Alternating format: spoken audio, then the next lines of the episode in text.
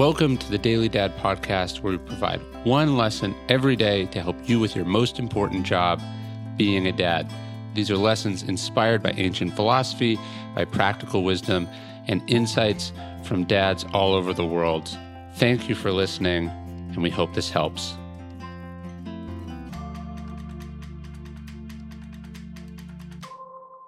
It's the hardest thing. Chesty Puller saw some stuff. He fought in the Banana Wars. He fought in guerrilla wars. He took islands in the Pacific during World War II. He fought in Korea. So you might think that he'd be able to handle just about anything that life threw at him.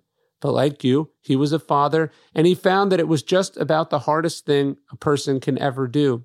Just home from Korea, having landed at Incheon and fought in the brutal cold at close quarters, Chesty and his wife had to take their daughter to get her tonsils out. Chesty, who had always been a sweetheart underneath, carried the girl to the operating room. Talking to her softly, he tried to lay her down on the bed and let the nurse prepare her for surgery. But his daughter, scared and overwhelmed, refused to let go. She cried and screamed and clung to him until eventually they had to separate and sedate her. She will never forgive me, Virginia, he said to his wife when he returned to the waiting room. This is worse than Peleliu. He was only half exaggerating.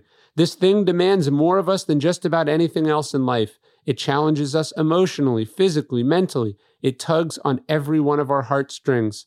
You can toughen yourself up for war. You can coolly bet millions of dollars at work, but there's nothing you can do about the gaping soft spot your kids have access to. Nothing can get you quite like they do because nothing matters quite like they do. And this is the hardest thing you'll ever do. Know it, accept it, and understand that it's humbled far stronger and braver parents than you. You're listening to the Daily Dad podcast, one meditation a day inspired to help you do your most important job, which is be a great father. These are meditations inspired by ancient wisdom, psychological research, and just great strategies from normal dads just like you. Thanks for listening.